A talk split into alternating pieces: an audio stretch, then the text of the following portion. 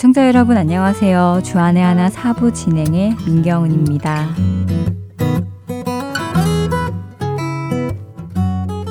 8월도 끝을 향해 달려가고 있습니다. 이제 곧 여름 끝자락을 맞이하는 요즘 어떻게 보내고 계시는지요?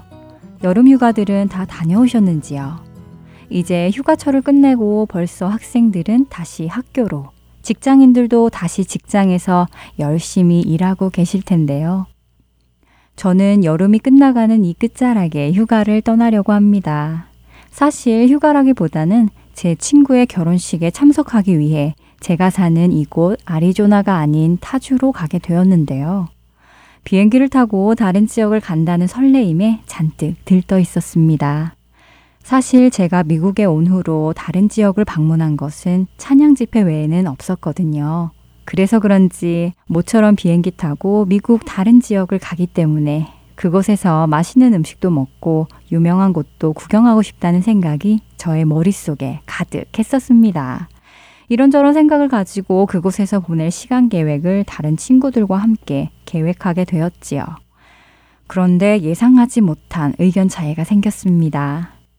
찬양 한 곡 들으시고 이야기 계속 나누겠습니다.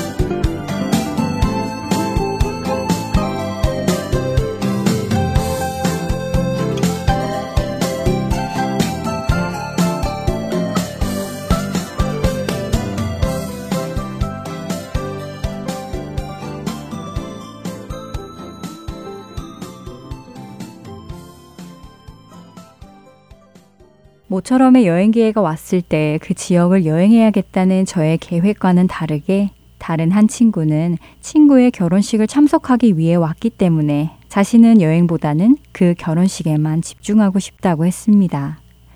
그 지역 여행보다는 결혼 전인 그 신부와 마지막으로 함께 시간을 보내며 결혼식 준비를 하겠다는 그 의견을 듣고 아, 사실 뭐라 딱히 반박을 할 수가 없었습니다.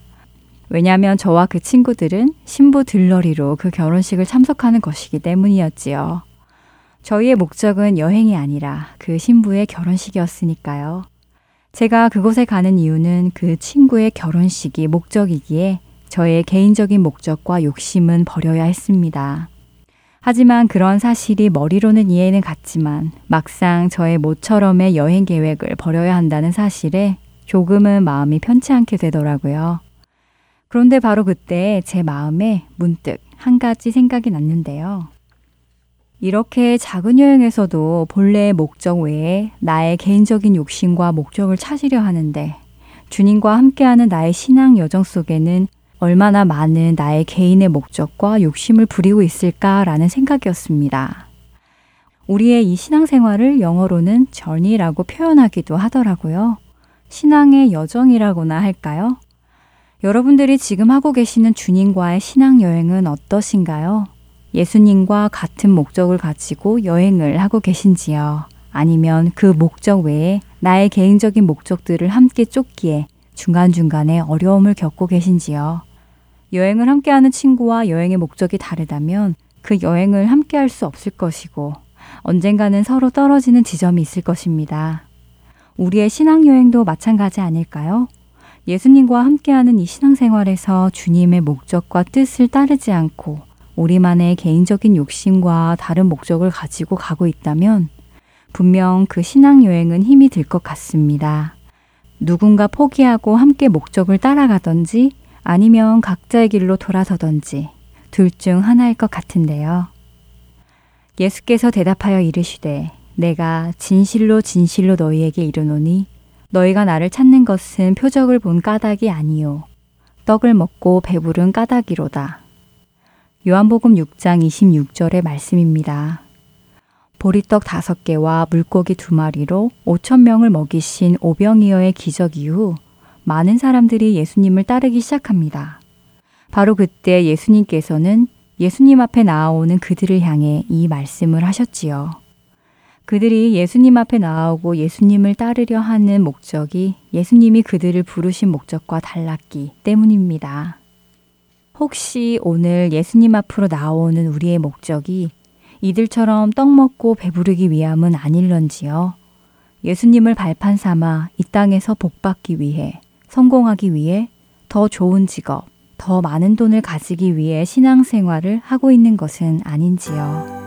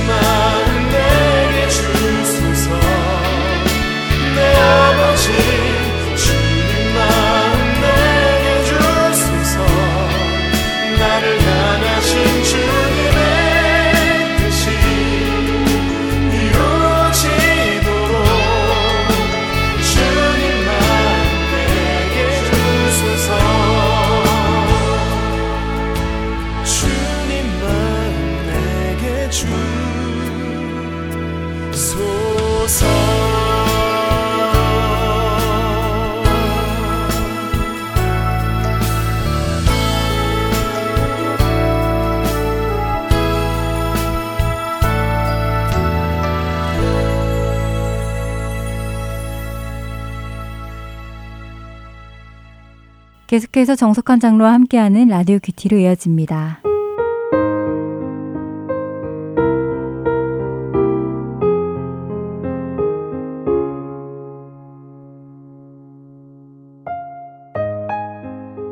그러나 자족하는 마음이 있으면 경건은 큰 이익이 되느니라. 우리가 세상에 아무것도 가지고 온 것이 없음에 또한 아무것도 가지고 가지 못하리니 우리가 먹을 것과 입을 것이 있은즉 족한 줄로 알 것이니라. 디모데전서 6장 6절로 8절까지의 말씀입니다. 아주 가난하게 태어나 어렸을 때부터 연탄 리어카를 끌던 남자가 있었습니다. 그것을 천직이다 생각하고 살아온 그에게 상상할 수 없는 청천벽력 같은 일이 일어났습니다. 연탄가루에 시달려오던 그의 눈이 시력을 잃어버리고 만 것입니다. 세상은 연탄 빛깔처럼 까맣게 되어버렸고 함께 생활하던 형마저도 그를 버리고 떠났습니다. 하지만 그는 자신을 포기하지 않았고 닥치는 대로 일을 했습니다. 잘 보이지는 않았지만 땅을 더듬어가며 연탄을 날랐고 봉투를 팔았고 동네 아이들의 부모 역할을 해 주었습니다. 그를 불쌍하게 여긴 동네 사람들은 그를 위해 방 한 칸을 마련해 주기도 했지만은 어떤 사람이 그의 전 재산인 600만 원을 사기쳐 도망가 버리기도 했습니다. 하지만 그는 여전히 먹을 것을 챙겨가지고 보육원을 찾으며 이런 고백을 합니다. 원망하면 무엇합니까? 주님이 어떻게 고통받고 돌아가셨는데요? 저는 그냥 그 생각을 하며 하루하루 삽니다. 겸허한 마음으로 예수님의 발자취를 밟고 싶습니다. 그의 이 고백이 우리를 부끄럽게 합니다. 그는 눈먼 작은 예수의 모습으로 험난한 세상을 열심히 살아가고 있는데 당신은 당신에게 주어진 삶의 가치를 상실하고 살고 있지는 않으신가요? 주님, 저희로 저희에게 주어진 삶을 진정으로 값어치 있게 살아가게 하옵소서.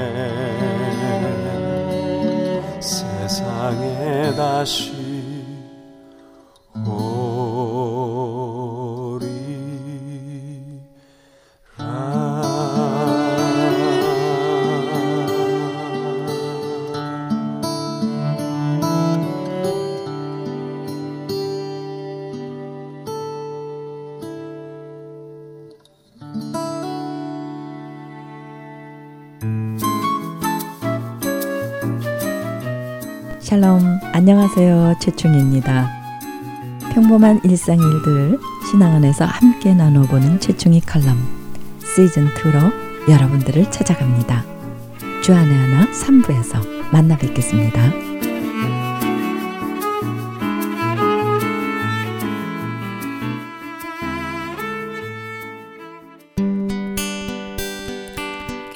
소식 사랑으로 땅끝까지 전하는 아랜소 성경 강해로 이어집니다. 캘리포니아 선한 청지기 교회 송병주 목사께서 아홉 번째 십계명 거짓 증언하지 말라라는 주제로 출애굽기 20장 16절의 본문으로 말씀 전해 주십니다. 은혜 시간 되시길 바랍니다. 아홉 번째 계명까지 이제 오게 되어졌는데요. 오늘 이제 이 거짓말하지 말라에 대한 의미들을 좀 살펴보도록 하겠습니다. 예전에 제가 한번 들었던 이야기이긴 한데 언젠가 제가 그 한국에 있을 때 택시를 한번 탔던 적이 있습니다. 신학대학원 다닐 때 버스를 두 번 갈아타야 되는데 좀 거리가 애매하고 몸이 안 좋아서 그냥 택시 타고 오늘은 가서 버스 타고 가자 그래가지고 뭐 짧은 거리니까 택시를 탔습니다. 그러나 복장이 제가 좀 이런 양복에 007 가방 같은 걸 들고 제가 딱 탔는데 갈아타는 버스가 어떤 초등학교 앞이었어요. 그래서 어느 초등학교 앞으로 가주시죠 했더니 그 기사 선생님이 저를 쓱 보시더니 교재 판매하세요? 이렇게 물어보시더라고요. 그냥 아 뭐 거기서 버스 타고 갈 건데 뭐 이런 이야기 하기가 좀 그래서 귀찮아서 그냥 예 그냥 이러고 말아버렸습니다. 그런데 그 다음부터 도착할 때까지 질문을 하기를 시작하시는데 굉장히 제가 힘들어졌습니다. 교재는 어떤 종류를 파십니까? 마진은 얼마나 되세요? 그리고 우리 아이도 학교 다니는데 무슨 교재를 추천해 주시고 싶습니까? 이야기도 하고 결국 그 학교 앞에 왔더니 수고 많은데 학교 안에까지 넣어드릴까요? 아 괜찮습니다 하고 제가 내렸어요. 야 이거 거짓말 한번 괜히 예했다가 이거 정말 골치 아파지는구나. 제가 그때 그걸 느끼고 그냥 거짓말에 대한 사연들이 많죠. 1년에 한 번 거짓말하는 날이 만우절입니다. 그죠? 사실 그 만우절이 기독교적 배경을 가진 미국에서도 만우절이 이렇게 생기고 있었던 이유가 우리가 거짓말하지 않고 살아가는 신앙인이기 때문에 1년에 한 번은 그냥 거짓말해도 애교로 봐주는 날을 만들자. 그래서 뭐 만우절이라는 게 이렇게 있다고도 하죠. 근데 요즘은 하도 기독, 우리가 거짓말을 많이 하고 살기 때문에 오죽했으면 1년에 한 번이라도 진실만을 말하는 날을 만들어야 된다. 이제는 그렇게 말할 만큼 거짓말이 너무 편만해져 버린 우리가 시대를 살고 있습니다. 자, 그런데 이제 왜 이야기 드리냐 그러면 오늘 우리가 이 거짓 증거하지 말지니라라는 이 메시지가 소위 그런 우리가 살아가면서 하는 그런 종류의 거짓말을 하면 죽는다. 거짓말을 하면 형벌을 받는다 하는 그런 종류의 이야기는 아닐 거라는 것이죠. 실제로 유대인들도 유대인들의 전통에도요, 이렇게 거짓 증거하면 형벌을 받고 죽을 수도 있는 그런 어떤 유대인들도 그들의 전통 속에서는 그런 어떤 해를 끼치지 않는 거짓말을 허용을 하는 것을 볼 수가 있습니다. 거짓말 중에도 두 가지 해가 거짓말이 있는데 남에게 해를 끼치는 거짓말과 남에게 해를 끼치지 않는 거짓말이 있고 남에게 해를 끼치지 않는 거짓말을 구계명에 적용하지는 말라고 하는 게 유대인들의 전통이기도 합니다. 그것을 신약 시대 때에는 라틴어에서 용어를 따와 가지고 하얀 거짓말이라고 했어요. 하얀 거짓말은 해도 된다 하는 것이죠. 그래서 유대인들의 그 가장 중요하게 보는 탈무드에 보면은 그 하얀 거짓말에 대해서 두 가지를 가르쳐 주고 있는데요. 첫 번째가 뭐냐 그러면은 이런 때는 거짓말을 해라는 거예요.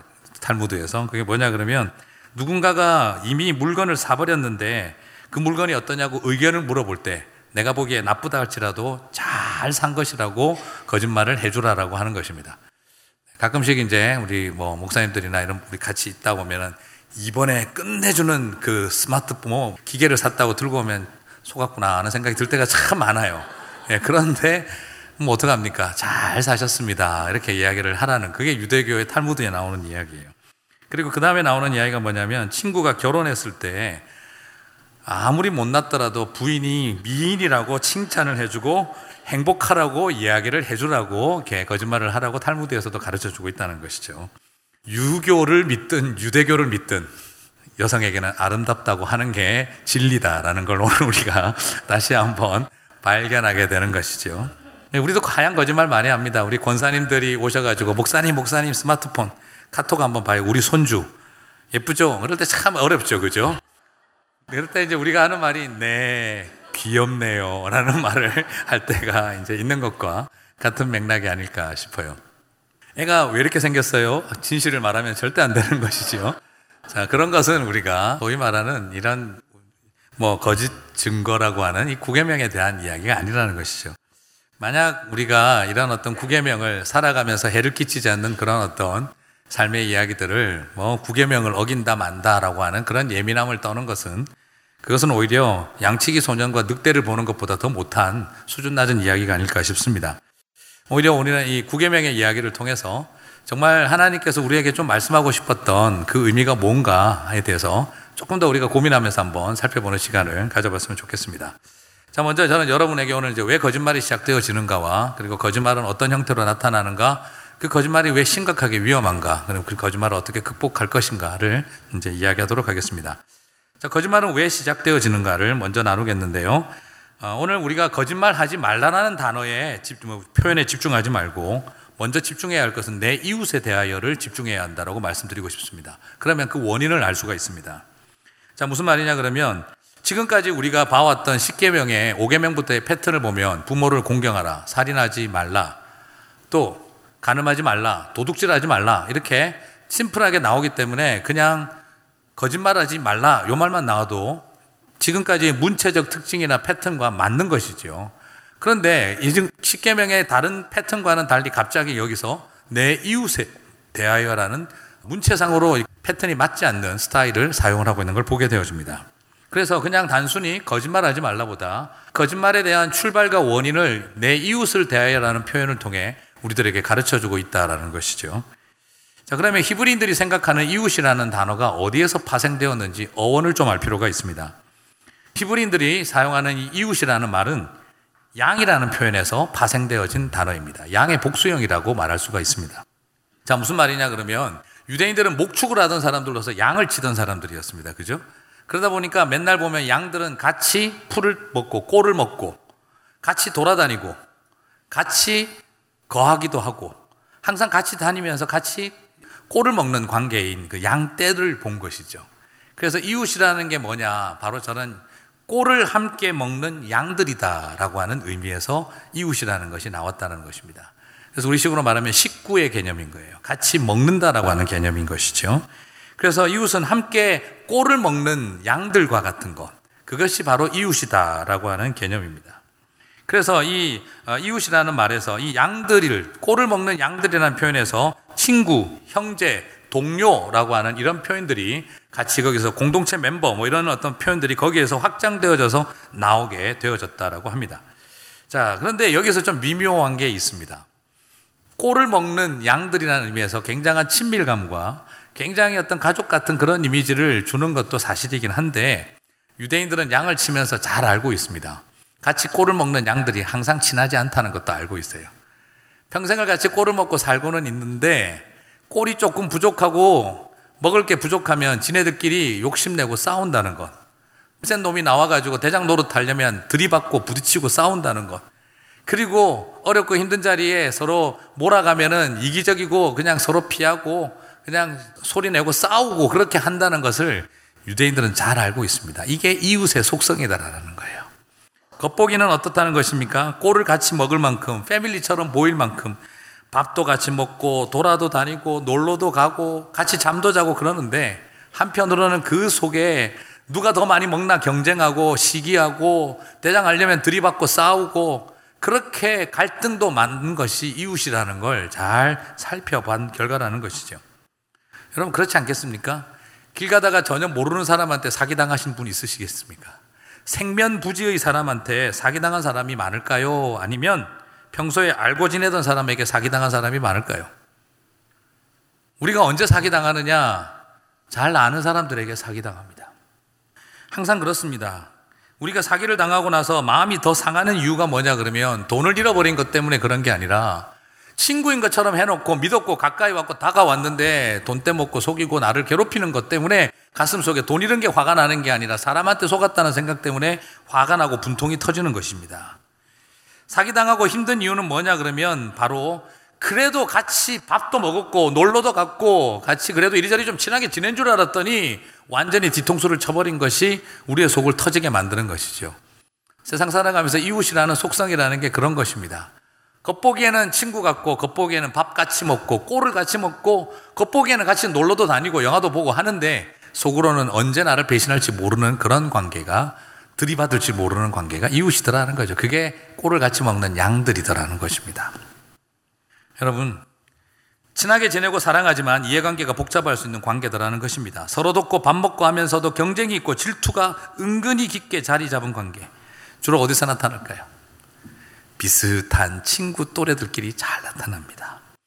서로 웃으면서 허허허 그러지만 아유 이번에 차 좋은 거 샀네. 허허허. 저건 어디서 돈 있어? 저런 거나 사고 다니까. 부모를 잘 만나서 저렇지. 나는 이게 뭐야? 구시구시구시 하는 마음속에서 끊임없이 남아있는 모습. 이게 바로 오늘 여기에 나오는 꼴을 같이 먹는 양들의 모습이더라는 것이죠. 입사 동기가 은근히 또 그렇습니다. 저거는 줄 잘 잡아가지고 벌써 그냥 과장 달았네. 막 속으로 우리 그래 한잔 해야지. 마야 만나야지. 우리 동기 아니야. 입사 동기. 그러고 하지만 속으로는 저 인간은 누구랑 관계를 맺고 있나? 나는 누구를 잡아야 되나? 서로 맨날 그런 거 감시하는 관계와 같은 모습이라는 것입니다. 뭐 이게 사회 밖에서만 그렇겠습니까? 우리도 목장이 있지 않습니까?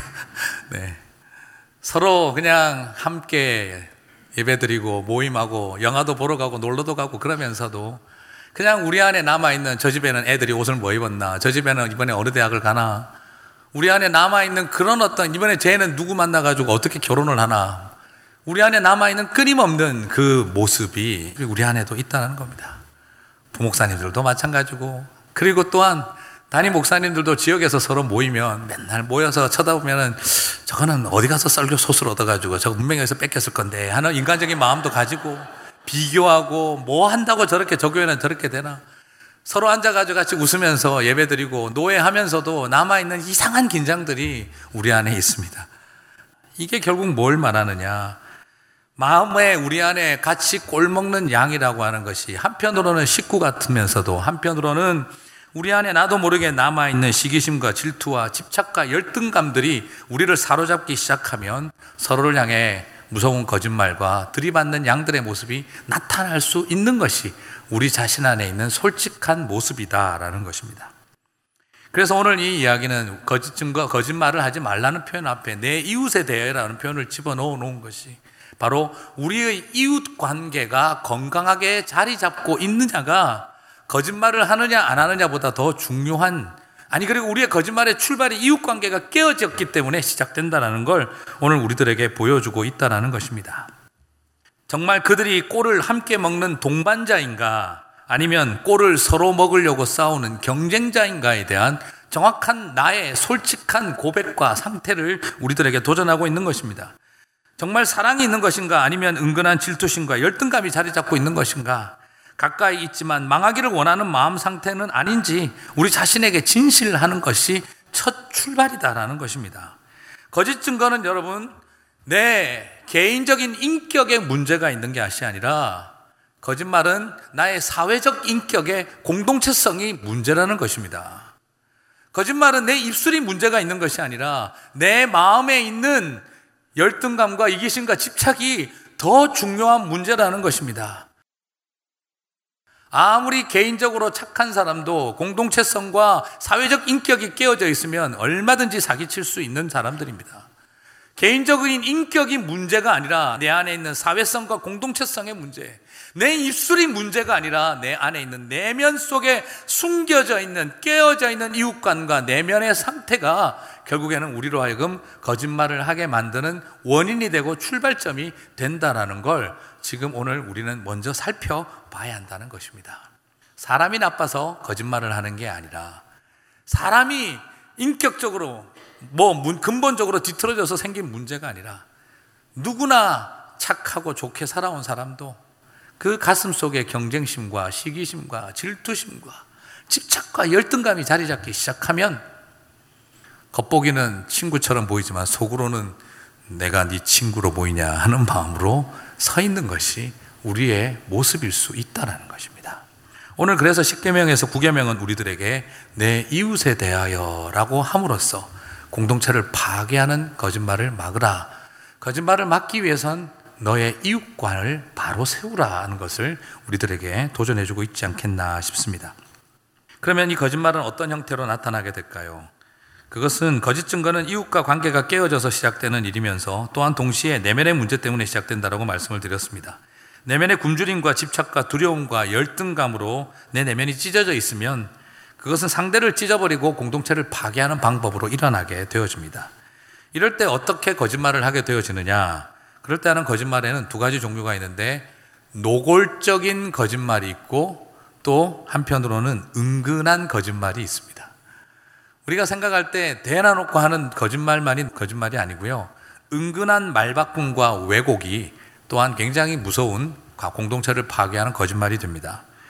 내가 원하는 방향으로 강조점을 만들어 가거나 내 관점에서 해석된 사실을 전달하거나 교묘하게 말을 바꾸거나 그리고 뉘앙스의 차이를 다르게 전달하거나 그런 것들이 바로 공동체를 파괴하는 것입니다. 예전에 한번 말씀드렸습니다만 친구들 4명이 있었는데요. 굉장히 한 사람은 좀 여러 가지로 어렵고 힘든 상황에 좀 있었고 그래서 마음이 좀 이렇게 많이 열등감도 있고 좀 그런 부분들이 걱정이 돼서 그 친구를 좀 위로해야 되겠다 싶어서 그 중에서 좀 안정적이고 좀 좋은 환경에 있는 친구가 친구야 너랑 모처럼 만에 둘이서 밥 먹고 이야기 좀 하자. 그랬더니 그 친구가 왜 다른 두 명도 부르지 그래 아니 오늘은 그냥 너하고 둘이서만 좀 밥 먹고 이야기도 하고 좀 그렇게 한번 해보면 좋겠다 그렇게 이야기를 했습니다 그런데 이 친구가 평소에 좀 열등감이 있었던 그런 마음 때문에 그 말을 듣고 바로 다른 친구들에게 전화를 했습니다. 나 누구누구하고 오늘 저녁 먹고 이야기하기로 했다. 근데 너희들은 데려오지 말라고 하던데? 니네 둘이 누구누구랑 친한 사이 아니었어? 거짓말한 거는 한마디도 없지만 그러나 그 이후로 이 네 사람의 관계는 찢어질 수밖에 없도록 합니다. 사람의 마음속에 무서운 것은 이런 내면 상태와 깨어진 관계성 속에 있다 보면 결국에는 공동체를 파괴하는 거짓말 아닌 것이 거짓말이 되어버리는 게 사람 속에 있는 것입니다. 이것이 은근한 거짓말입니다. 사람의 마음이 이런 내면 상태에 있을 때에는요, 팩트라고 하는 사실은 중요하지 않습니다. 그럴 때 오해는 절대 풀려고 하지 않습니다. 저는 사람들이 오해를 풀고 싶어 하는 줄 알았는데 겪어보니까 오해를 풀고 싶어 하지 않는다는 걸 많이 발견합니다. 왜요? 오해를 풀면 미안하다고 해야 되거든요. 오해를 풀면 내가 괜히 사과해야 되지 않을까 싶고, 그리고 그 오해 덕택에 내 편이 많아졌는데, 그리고 그 오해 덕택에 저 사람 미워하는 사람이 늘었는데, 아, 그러면 지금 오해를 풀면 안 되지. 지금 나한테 사실이 중요한 게 아니야. 라는 생각 속에 사람은 빠지게 됩니다. 그리고 가만히 입 다물고 가만히 있습니다. 그리고 그 오해가 증폭되어지고 오해가 확산되는 거 상관없는 것입니다. 결국 이걸 뭘 말하느냐? 어떻게 그럴 수가 있느냐라고 할 때 말하죠. 나는 오해했을 뿐이지 나는 거짓말한 적 없다. 그러나 그것은 우리 입장에서의 이야기고, 그러나 하나님 보시기에는 그런 종류의 방치된 오해가 바로 거짓 증거라고 명확하게 우리를 향해 챌린지하고 계신다는 것입니다. 굉장히 많은 공동체 안에 큰 파괴 요인 중에 큰 것은 바로 이런 것입니다. 일상에서 일어나는 거짓말은 노골적이기보다는 은근한 말바꿈입니다. 중요한 사실은 굉장히 중요한 것들은 왜곡 축소시키고 중요하지 않은 잡다한 것들은 과장과 부풀리기를 인쌓는 것이 우리 안에 있습니다. 이런 화법들이 존재하는 한 공동체는 건강하게 존재하기가 어렵습니다. 거짓말은 확대 재생산하고 진실은 축소 왜곡하는 일은 무서운 죄라는 것입니다. 구계명은 그래서 정확하게 해석하고 정리하라면 거짓 증거는 중단하고 진실은 적극적으로 말하라 라고 하는 것이 옳은 것입니다. 이렇게 말씀드리냐 그러면 출애굽기와 신명기의 구계명에 대한 강조점이 약간 다르기 때문에 그렇습니다. 출애굽기의 구계명의 강조점은 진실이 아닌 것을 말하지 말라라고 하는 부정적 측면, 소극적 측면이 강합니다. 그런데 신명기에서의 구계명은 어떤 맥락이 더 강하냐 그러면 진실하지 않으면 안 된다라는 적극적으로 진실을 말하라고 하는 좀 더 적극적인 표현들이 그 안에 담겨 있습니다. 그래서 출애굽기가 거짓말하지 말라가 강하다면 신명기는 적극적으로 진실을 말하라 하는 것을 강조하고 있다라고 할 수 있는 것입니다.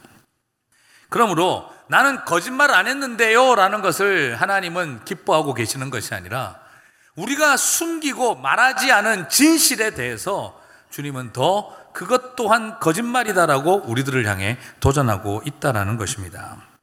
구계명은요, 바로 그걸 어디서 볼 수 있냐면 신명기에서 이 구계명에 대해서 다루고 있는 확장된 뒷부분에는 그런 내용이 나옵니다.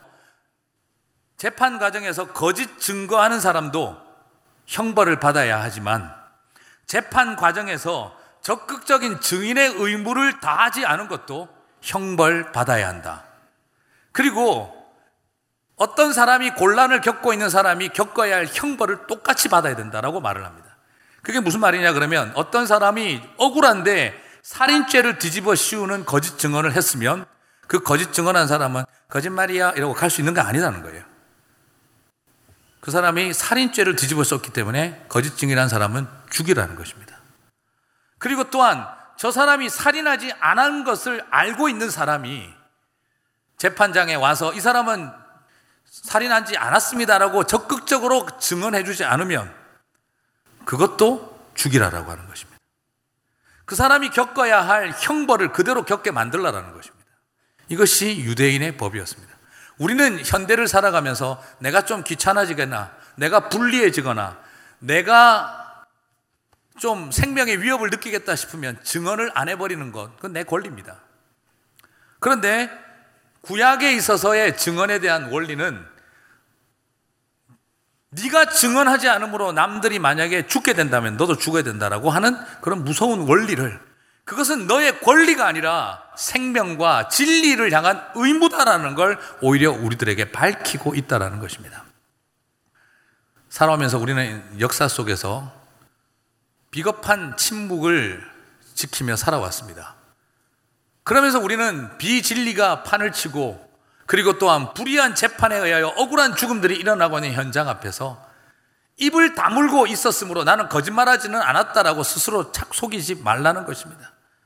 적극적으로 그것이 잘못되었다라고 말하지 않았다면 그것 또한 구계명을 어긴 죄를 가지고 있다라는 것이 바로 신명기의 원리라는 것을 구계명의 원리라는 것을 우리는 알아야 한다라는 것입니다.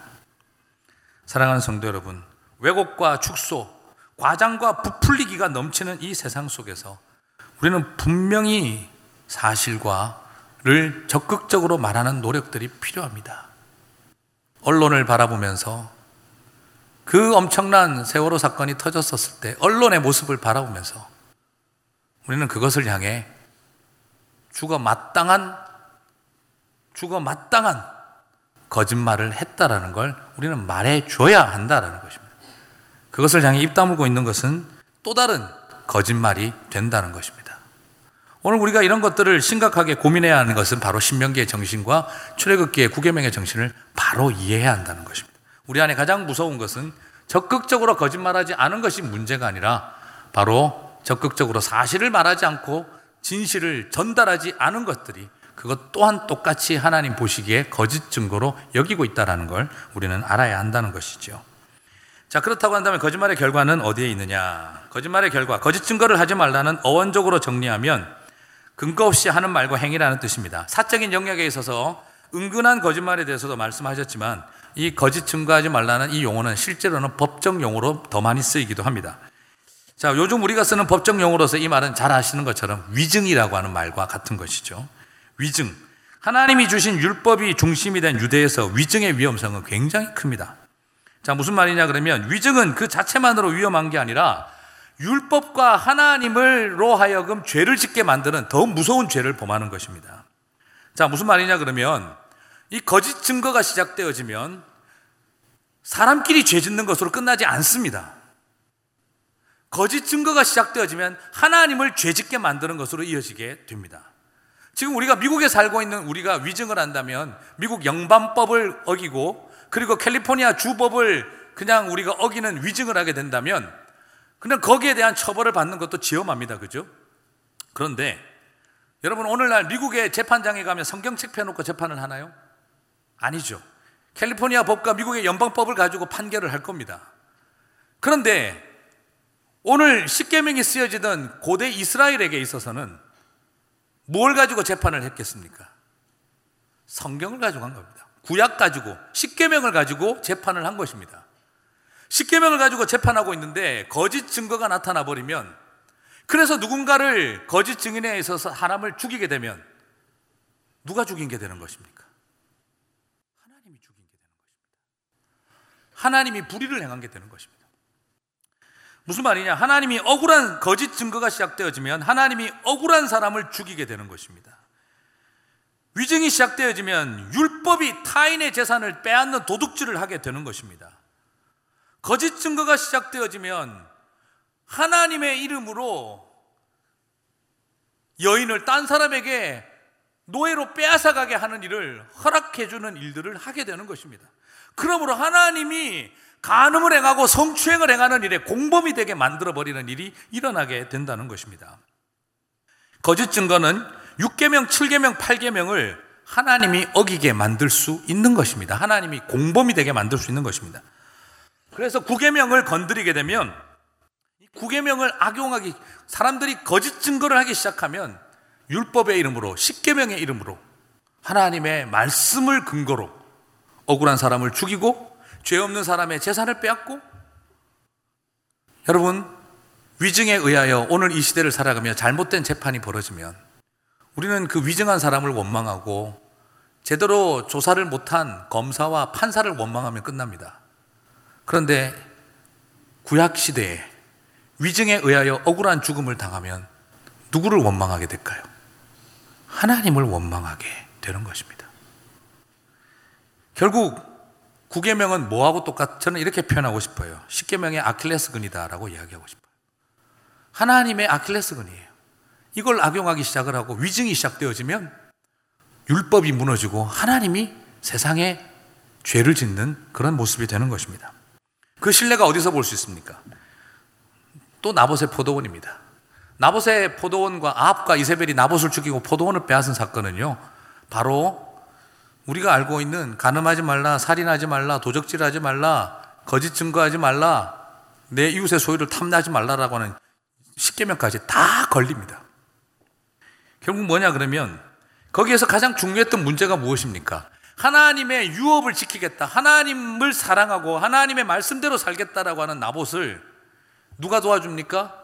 율법학자들과 서기관들이 도와줘가지고 저 나봇이 하나님을 모독하고 왕을 모독하는 신성 모독의 죄를 보았다라는 거짓 증언이 서게 되면서 누구보다 하나님을 사랑하고 하나님을 향해 목숨을 던지며 사랑하는 나봇을 하나님을 신성 모독했다는 이유로 돌에 맞아 죽도록 만들어 버렸습니다. 그 아들들까지. 그리고 그 집에 있는 딸들과 아내들은 모두가 다 노예로 팔려가 상상도 할 수 없는 추행과 고통의 인생을 살게 만들어 버렸습니다. 누구의 이름으로요?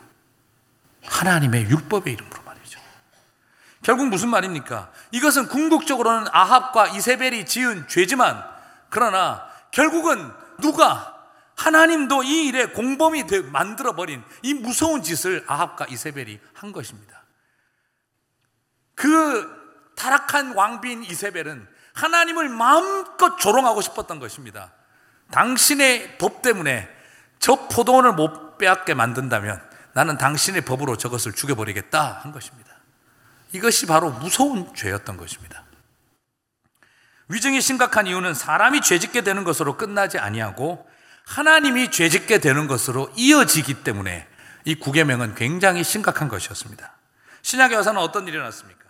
아합과 이세벨의 방법을 정확하게 그대로 사용해 본 사람들이 누가 있나? 바로 우리가 알고 있는 제사장과 바리새인과 서기관들입니다. 예수님을 십자가에 못 박을 때 그들도 똑같이 거짓 증인들을 세웠습니다. 그리고 그곳에서 하나님의 율법의 이름으로 신성 모독의 죄를 걸었습니다. 바로 나봇이 포도원에서 신성 모독의 죄로 죽었던 것처럼 그들도 똑같이 참나마다 자기가 하나님의 아들이라며 제사장이 옷을 찢으며 무슨 더 이상의 재판이 필요하리요 하며 그를 신성 모독의 죄로 예수님을 십자가에 못 박아 죽도록 몰아갔습니다.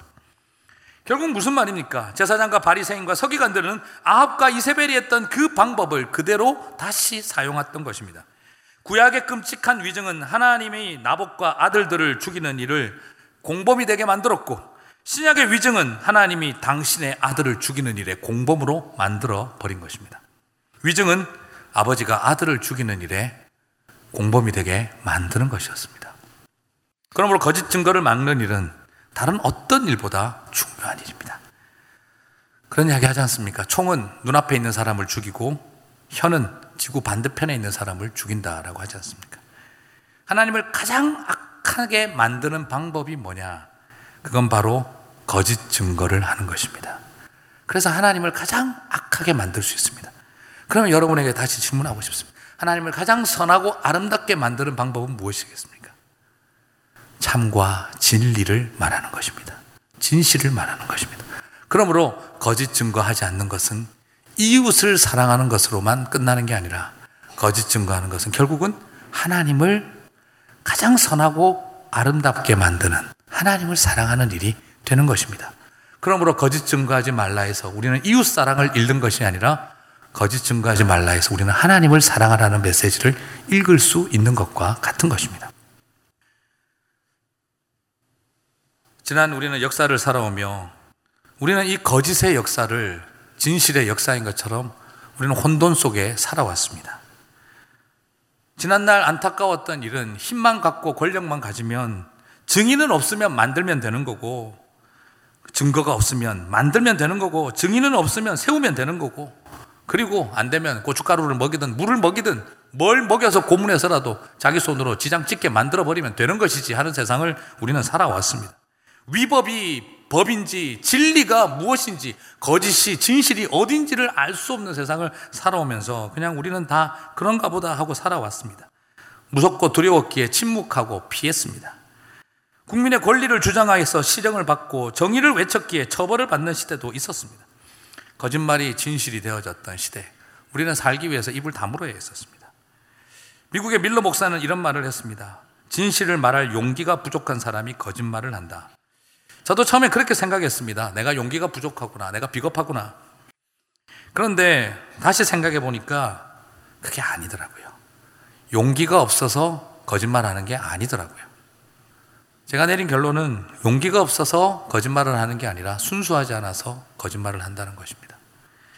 여러분, 벌거벗은 임금님 동화책 다 보셨죠? 임금님은 벌거벗었 다는 그 사실을 어느 누구도 말하지 못합니다. 마음이 더러우면 그게 저기 마음이 나쁜 사람은 그 부정이 있는 사람들은 그게 벌거벗은 것처럼 보인다는 그 말 때문에 무서워가지고 아무도 용기를 내서 말하지 못합니다. 말 잘못하면 죽을까봐. 그래서 임금은 옷을 벌거벗고 걸어 다니고 있는데 신하들은 옆에서 아름답습니다. 너무 멋집니다. 이딴 말만 하고 있습니다. 그 자리에서 임금님 벌거벗었네요 하는 말을 한 사람은 용기 있는 사람이 아니었습니다. 임금님 벌거벗었다라고 말을 했던 사람은 용기 있는 사람이 아니라 순수한 어린아이였습니다. 어린아이의 순진함이 사실과 진실을 말하게 하는 것을 제가 보았습니다. 제가 동화책을 다시 읽다가 제가 대학생 시절에 눈물이 나더라고요. 그렇구나. 나는 용기가 없는 게 아니라 나는 순수하지 않았구나. 나는 더러운 인생이었구나. 저는 그걸 알았습니다. 맞습니다. 학창시절 열심히 읽었던 참 좋아했던 시가 윤동주의 시였습니다. 윤동주님의 시를 읽으면서 참 좋았습니다. 별에는 밤도 읽었고 서시도 보았고 십자가를 읽으면서 은혜도 참 많이 받았습니다. 그런데 어느 날 윤동주 시인의 시를 읽다가 문득 질문이 생겼습니다. 이렇게 서정적이고 순수한 문학을 왜 저항문학이라고 할까? 어떻게 이렇게 순수하고 이렇게 서정적인 시를 저항문학이라고 부를까? 그 당시 일제시대 때 나무를 뿌리채 뽑아 가지를 다 찢어서 뒤집어 놓을 만큼 태풍을 일으키던 세상 속에서 윤동주 시인은 잎새에 이는 바람에도 괴로워하였다라고 하는 그런 감수성을 가진 사람인데 남들은 나무 가지를 다 찢어놓고 뿌리채 뽑아 집어 던지는 태풍을 일으키면서도 눈 하나 깜짝하지 않는데 어떻게 저 시인은 잎새에 이는 바람 때문에 마음 아파하고 괴로워하셨을까? 저런 서정적인 감수성을 가진 사람을 어떻게 저항 시인이라고 할까? 저는 이해가 잘 안 갔었어요. 그런데 또 깨닫게 되더라고요.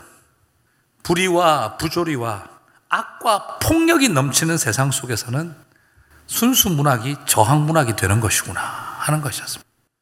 온 세상이 썩어 있는 곳에서는 순수함이 저항인 것입니다. 온 세상이 폭력으로 얼룩진 곳에서는 순수함이 저항인 것이었습니다. 그래서 순수 문학이 저항 문학이 되는 것이었구나 하는 걸 제가 알았습니다. 맞습니다.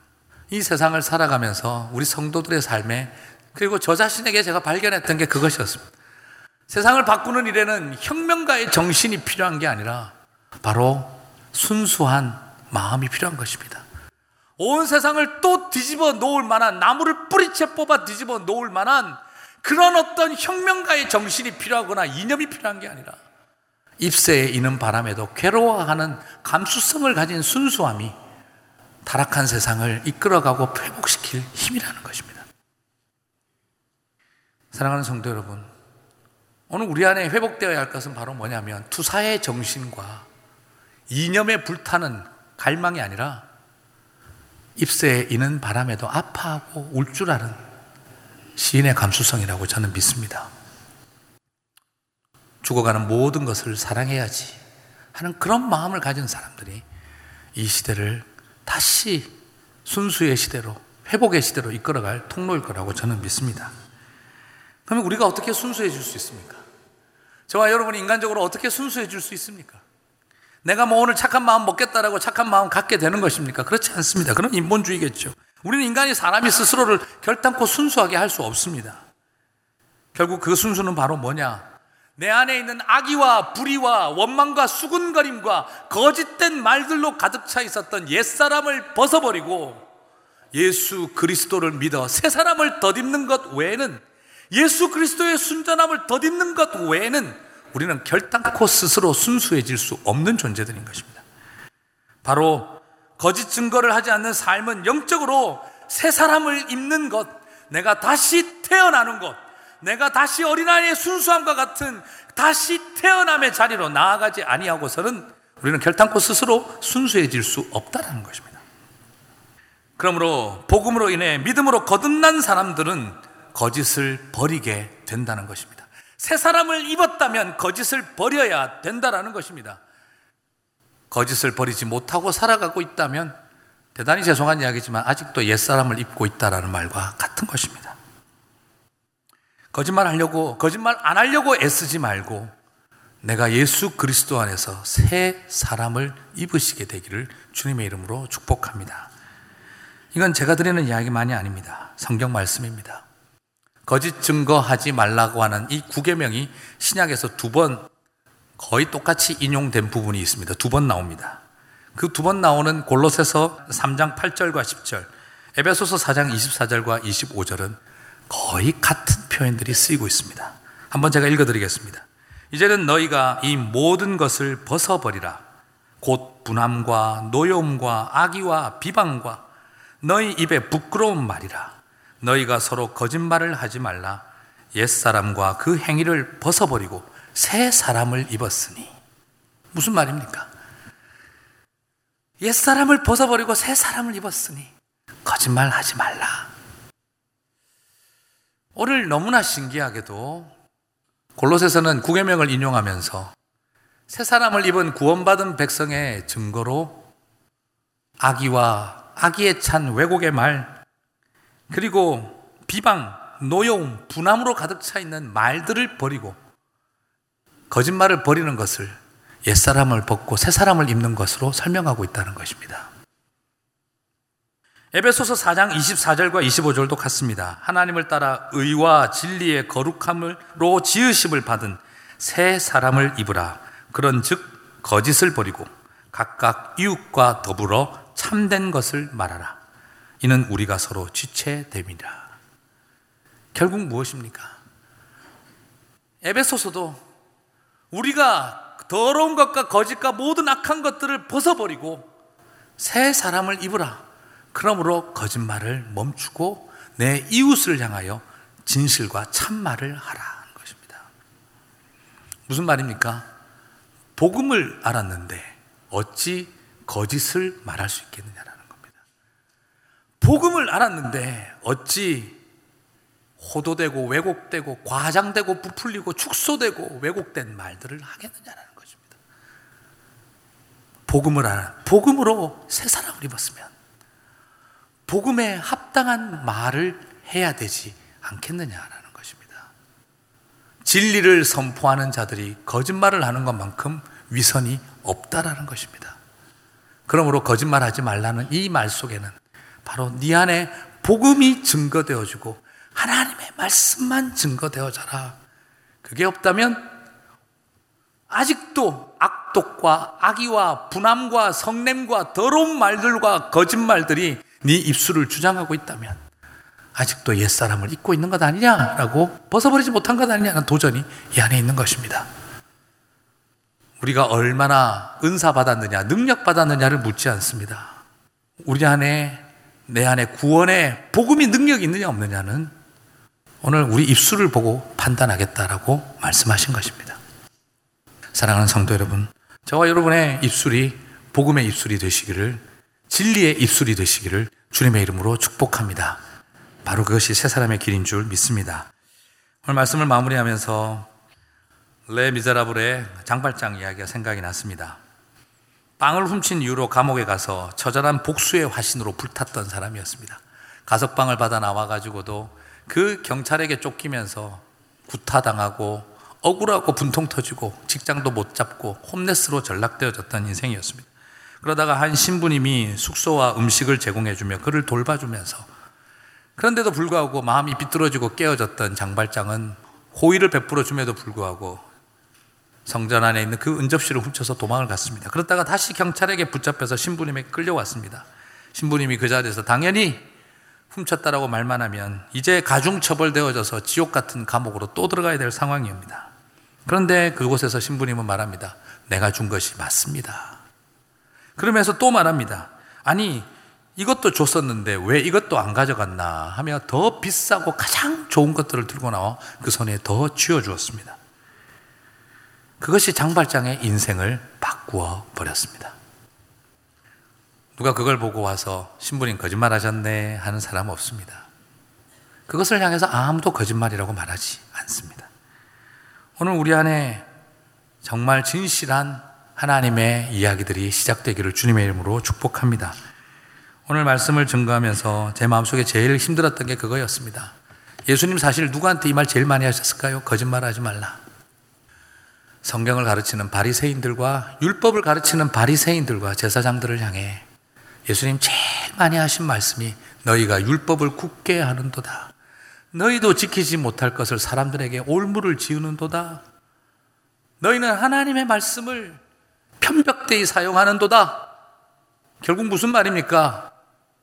바리새인들아, 이스라엘의 종교 지도자들아, 하나님의 말씀을 전하는 설교의 자리에 거짓말하지 마라. 하나님의 말씀을 가르쳐야 할 교회 안에서 진리를 가지고 거짓을 말하지 마라. 예수님의 도전이었습니다. 예수님 시대 때도 그랬고, 그 이전에 제사장들도 그랬고, 선지자들도 그랬고, 입에 떡만 물려주면 더러운 예언을 하던 사람들 넘쳐 흘렀던 시대. 오늘 우리를 향해 던지고 있는 메시지고, 딴 사람도 아니라 바로 목회자인 저와 이 시대의 선지자적 사명을 감당해야 할 하나님의 사람들에게 하나님의 말씀을 가지고 거짓말하지 말라는 도전을 우리들에게 던지고 있는 것입니다. 입에 뭐만 물려주면 이 세상의 권력가들에게 아첨하는 자리로 살아가고 헤롯에게 빌붙어서 예수가 어디 태어나는지나 가르쳐주고 한 명도 찾아가지 않는 그런 썩은 제사장들 어린아이들이 수백 명이 죽어갈지도 모를 그 일을 감행하고 있는 율법을 알고 있지만 거짓을 외치고 살아가는 그들 온 백성들을 말씀을 가르친다는 이름하에 백성들을 고통 속에 밀어넣었던 하나님의 말씀 사역자들을 향해 외치셨던 메시지가 거짓말하지 말라였습니다. 사랑하는 성도 여러분, 저의 기도 제목이 되었고 그래서 십계명이 너무 힘듭니다. 십계명 누구 공격하려고 쓰는 계명이 아니라 바로 말씀 앞에 서면 밤새도록 고민입니다. 어제도 거의 한시 반에 잤습니다. 하, 이게 내구나, 이게 나구나. 오늘 하나님 저에게 말씀하셨습니다. 거짓말하지 마라. 하나님의 말씀을 가지고 거짓을 말하지 마라.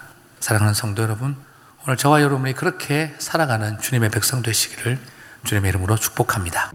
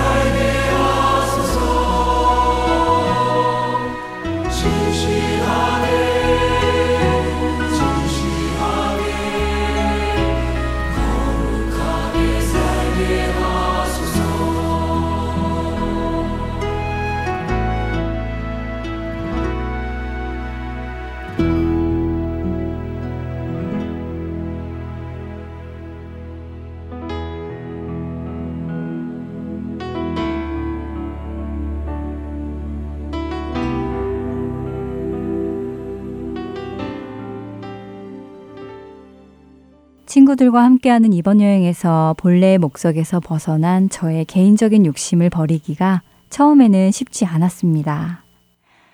하지만 그런 저의 모습을 보면서 주님과 함께하는 이 신앙여행 속에서도 제가 하고 싶은 건 하겠다고, 제가 원하는 것 갖겠다고 발을 동동 구르며 고집을 부리며 때를 부리는 저의 모습들이 떠올랐습니다.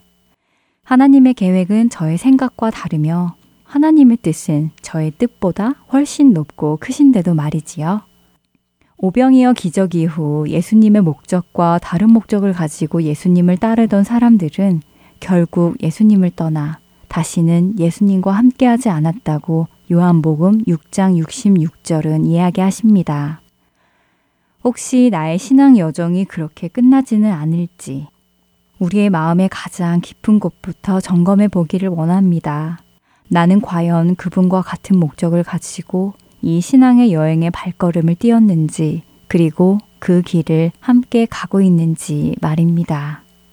만약 틀리다면 우리는 그 목적을 바꾸어야 할 것입니다. 주님께서 바꾸실 리는 없으니까요. 한 주간도 주님과 같은 목적을 바라보며 즐거운 신앙여행길을 가시는 저와 여러분 되기를 소망하며 주안의 하나 사부 마치겠습니다. 지금까지 함께 해주셔서 감사드립니다. 다음 시간에 뵙겠습니다. 안녕히 계세요. 하나님은 너를 만드신 분, 너를 가장 많이 알고 계시며, 하나님은 너를 만드신 분, 너를 가장 깊이 이해하신단다. 하나님은 너를 지키시는 분 너를 절대 포기하지 않으며 하나님은 너를 지키시는 분 너를 쉬지 않고 지켜보신단다. 그의 생각 셀 수 없고 그의 자비 무궁하며 그의 성실 날마다 새롭고 그의 사랑 끝이 없단다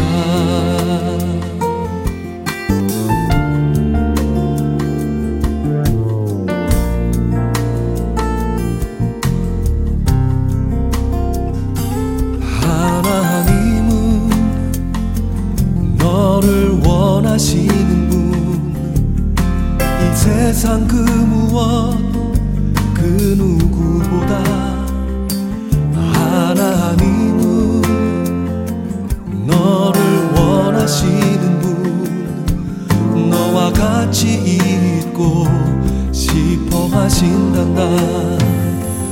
하나님은 너를 인도하는 분, 광야에서도 폭풍 중에도 하나님은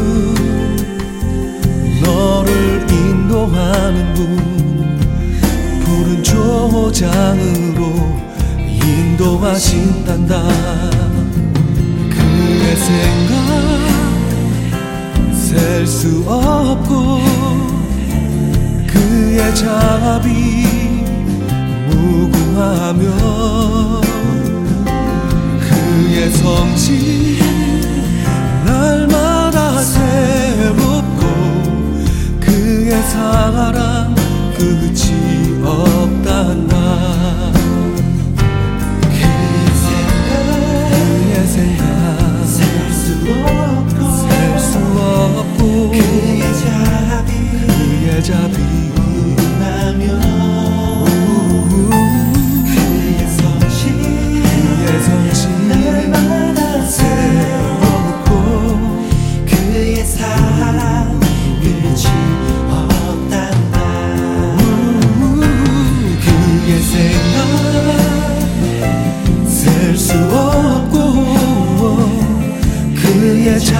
답이 무궁하며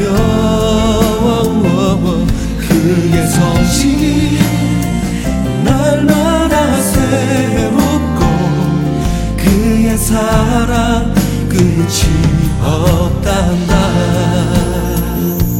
그의 사랑 끝이 없단다.